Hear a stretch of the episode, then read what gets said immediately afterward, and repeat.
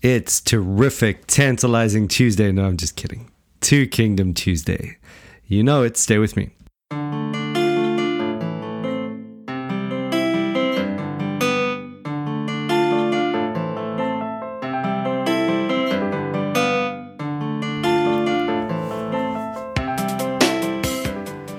It has been a while since we have looked at our Escondido theology. It's uh, a few episodes back now uh, that we started to lay the foundation for looking at um, the specific chapter that uh, Frame writes against Kline in the Escondido theology, a reformed response to two kingdom theology by John Frame, published by Whitefield, which is um, an interesting choice. But there it is.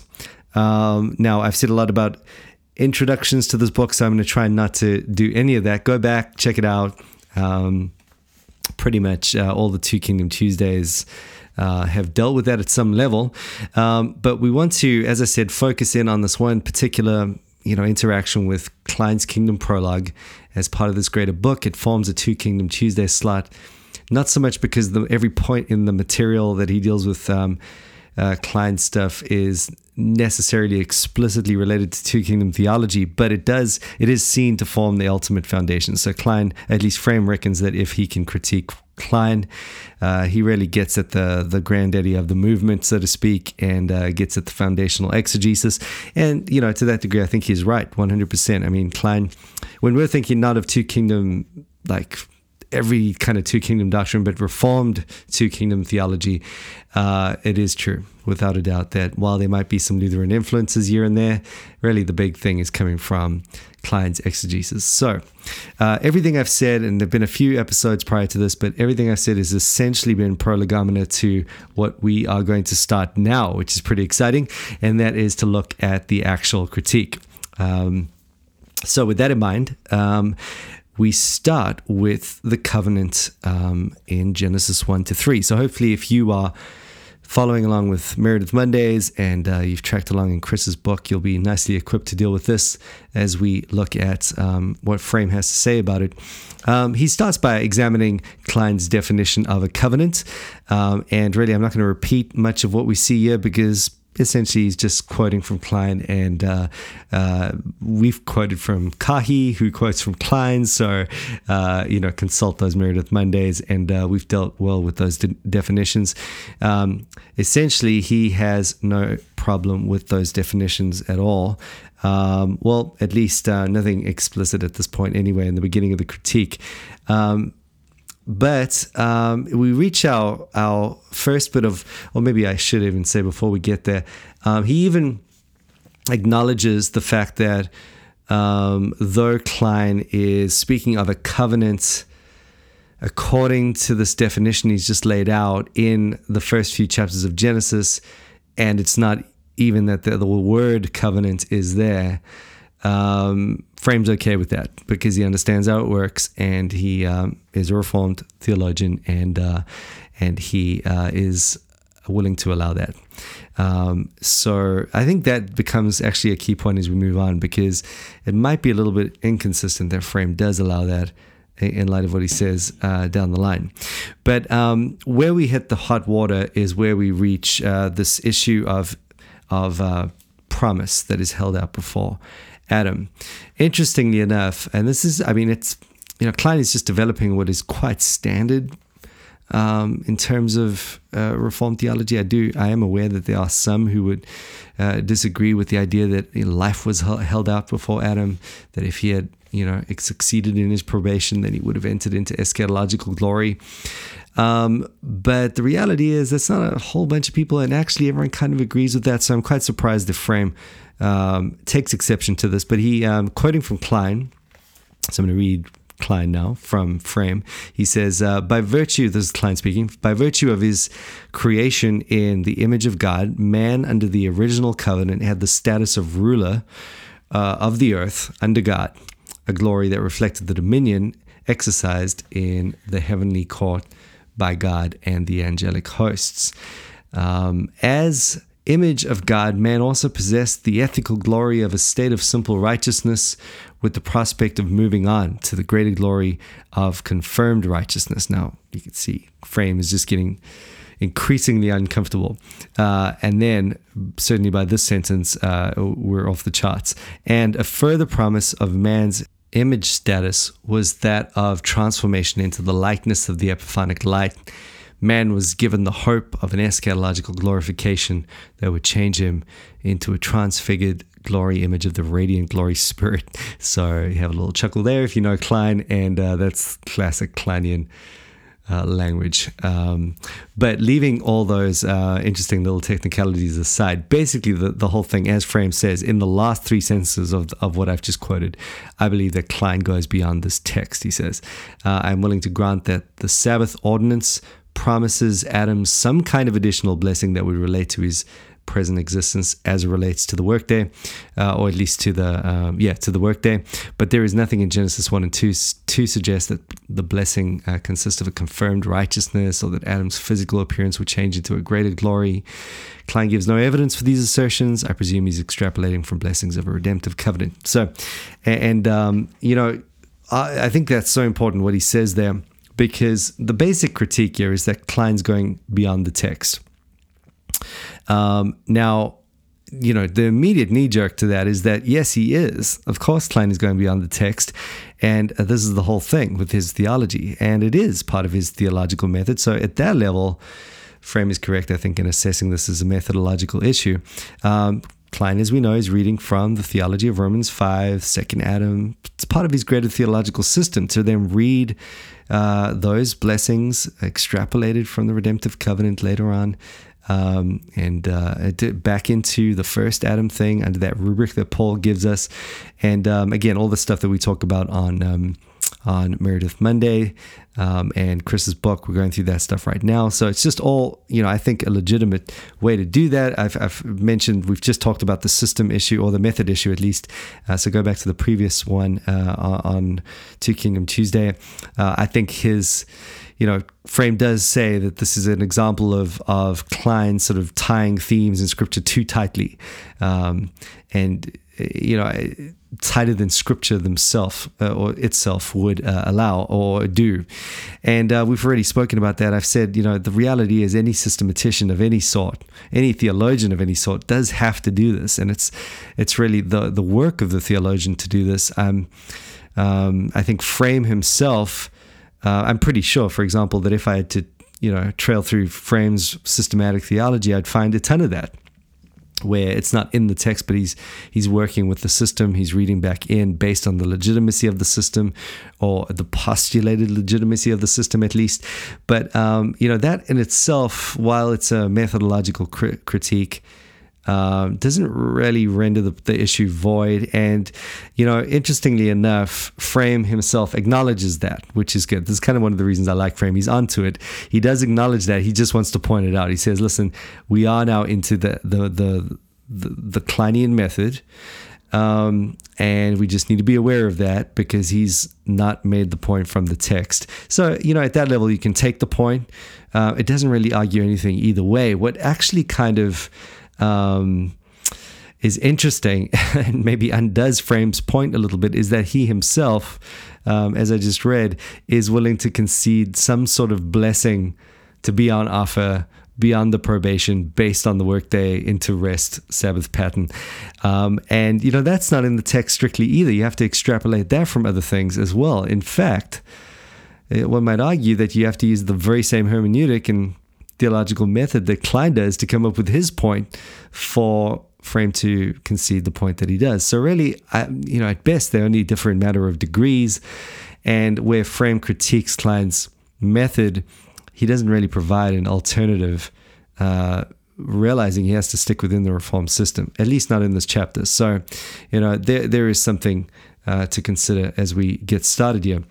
But moving on, have much of the same objection come from frames concerning, um, from frame at least concerning Kline's claim.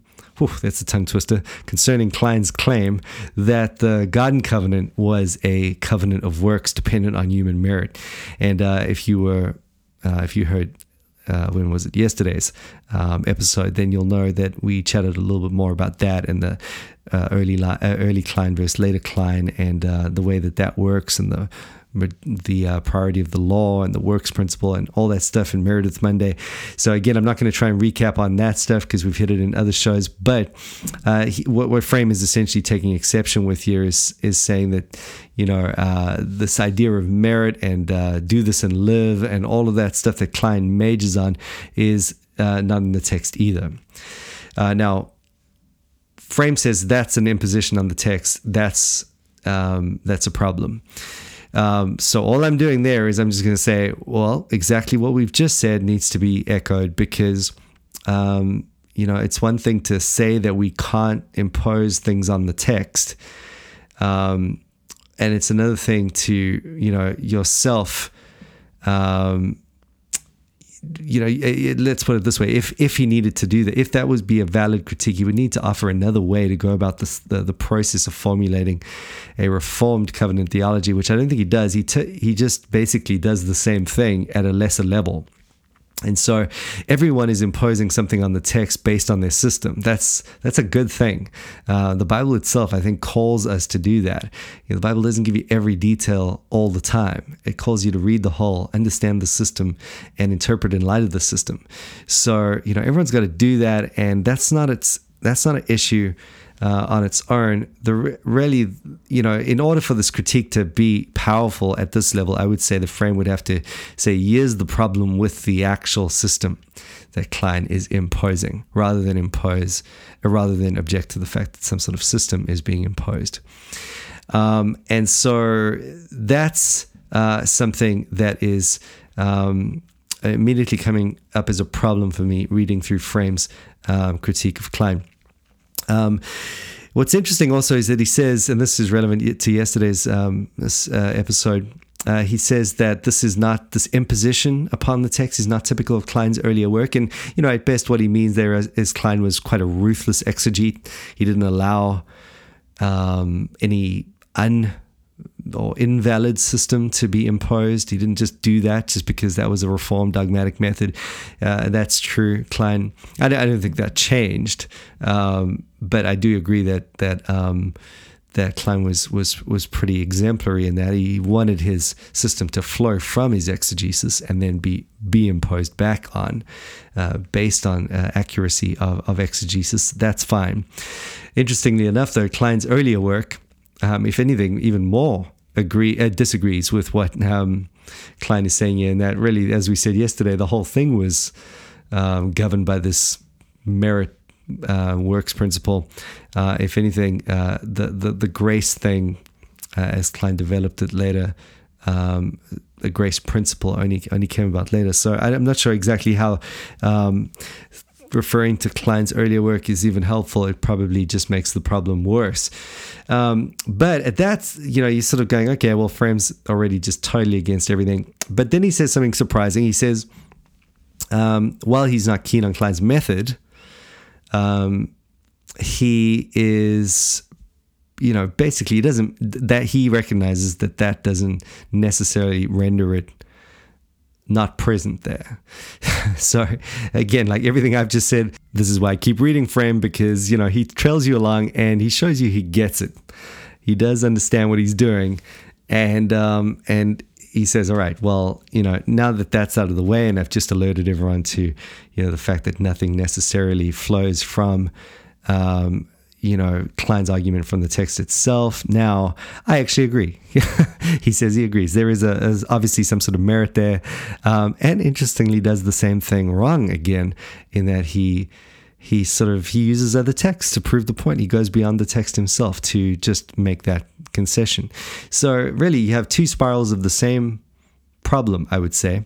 Um, you know, showing an element of of of legitimacy in, in, just understanding the way it all works. And then just kind of, I'm not sure if he's aware of this or not, but he just basically um, kind of contradicts himself, or at least lets his critique fall flat in, in doing the same thing Kline does right after critiquing him. Um, and so I find that interesting. But um, basically, one of the things that happens then is that he um, he wants to agree with Kline uh, regarding the reality of merit in the garden. And he's even willing to say, well, you know, in the second Adam, same thing. If he would have, well, if the first Adam would have merited um, hell, essentially, um, if he had disobeyed as he did. Um, and if he had lived, that would have merited rewards. And this is certainly true of Christ, who merits rewards. But then he, he gets a little bit too tweaky on this. He goes, uh, well, it's kind of like, you know, believers merit rewards in Christ. And it's kind of like everyone in Adam merits um, uh, condemnation for um, their their disobedience, and so it just takes it that one step out. And now we're not so much into that federal representation quite as sharply as as Kline has us, and that I think is going to start tracing a theme that leads to kind of a nebulous grace law mix, yet with important caveats, and that's which helps frame and keeps him from going completely off the radar uh, for me anyway. Um, and we'll trace that out, and I'll get there um, when we get there in the book. But uh, it's helpful to see that up front. He's sort of uh, he wants to go, okay, I kind of agree, and um, let's just let's just relax. And that doesn't necessarily say there's no grace at all. And maybe this doesn't even apply only to the federal heads, and maybe this doesn't allow for the sharp, contra- uh, uh, at least contrast um, between the what Kline wants to call a covenant of works and a covenant of grace. Certainly, Frame wants to think of it more as uh, in, mono covenantal terms, um, but not entirely so. Again, with with important caveats. Frame's uh, position is highly nuanced and very difficult, uh, I think, and um, and that keeps him safe. I think it keeps him from just being completely dismissed. Um, and it does keep his critique on the table. So um, here's what it, just to round all of that up. Um, if you kind of drifted away there, at best, so far, because uh, what he's going to do is just give a whole lot of a lot of really challenging points. Um, the next the next one we'll look at is yeah, it's interesting. Uh, definitely a lot of stuff to think about there, um, and some of the stuff I'm not sure I have any kind of answer to. But um, so far, at best, what we can say is this: I think Frame serves us well, any Klinean, uh, in cautioning us. And just any Christian from treating our systematizing with the same degree of comfort and authority as perhaps our exegesis. Uh, and there is a human interpretation element involved in all of that. So it's not like exegesis is pure and systematics is is just impure or something like that. But um, it is also true that at, at our systems level, we're just that one step removed from the text. We're not hugging the text quite as closely. We, there's a greater potential of just reading stuff in and resorting to logic rather than a strict textual exegesis. So we have to keep that in mind. That's a good point. And um, if Frame is doing nothing more than just highlighting that and going, well, here's where Frames, uh, here's where uh, here's where we were both systematizing. So just let's all just keep that in mind. I think that's fair enough. Um, secondly, Frame shows, I think. It started to show, at least, and we'll see this develop, another softer option for the systematization uh, of these texts which, you know, fair enough, the reader should consider, um, especially because of the implications that that has for all of life and worldview and everything as it does into kingdom theology. Um, so at that level, fair enough. Again, frame just shows, okay, listen, I'm also dealing with these passages. I'm also covenantal. I'm showing you a softer way of systematizing uh, those texts, uh, which maybe provide le- lean less on the system itself. Um, let's give him that even. Thirdly, uh, Frame, I think, provides a constantly needed caution against oversimplification into categories that are potentially too rigid for the later themes of Scripture. Um, you know, Klineans can get excited. Kline is exciting stuff. Uh, to read his books, I mean, you just you're ready to build. You're ready to build on what he says, and I think it's a point well taken to just hey, Make sure you're not presuming a very rigid distinction that uh, that you think provides an adequate foundation for for later things, when in fact your foundation is a little bit, uh, or, or, at least you're you're uh, building on something that's not quite as sure as you thought it was. So it's just that ongoing sense of caution that frame provides. I think probably for me so far that's basically the big. Um, value of reading frame is just that constant critical eye, not to accept in this case Kline or any two kingdom guy uncritically, you know, even at that level, I take the point. I think that's good. We've talked about that before as well. At worst, right? If we're we're thinking about this critique in um, in terms of its uh, problems, well, I think um, Frame's methodological criticism falls flat in that he um, right up front fails to provide an alternative that stays within the the bounds of the agreed upon reformed orthodoxy, so to speak, and um, and so really critiques and then does the same thing at a lesser level. That's not very convincing. Secondly, he is, uh, I think, being needlessly critical of the method, uh, uh which is implicit in the first point there. Uh, I think he probably, I mean, uh, for the critique to stand or be forceful, he should have just gone straight into uh, acknowledging, hey, we're all we're all reading something in here. Let's look at the legitimacy of what Kline is um, reading in. So jump into an exposition of Romans five.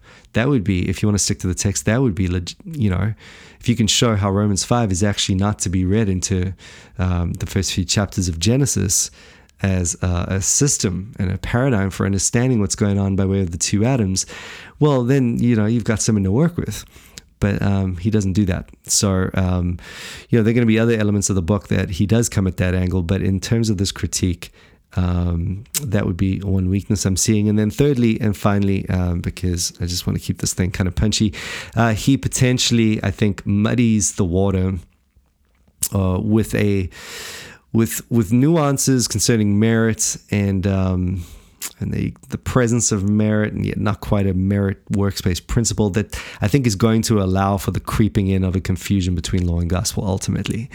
Again, he puts in enough caveats to save himself, but I think that less careful people that follow him will get into real trouble. But again, that's kind of setting it up for future episodes. Um, that is really where the nub is going to lie. Um, but that's our two kingdom Escondido Theology Frame vs. Kline wrap up for the day. So I hope you enjoyed that. And um, I realize this is pretty darn nerdy stuff. So I'm going to keep it short, punchy, and let you get on to whatever Wednesday. Trust you have a great day, and uh, I'll speak with you soon.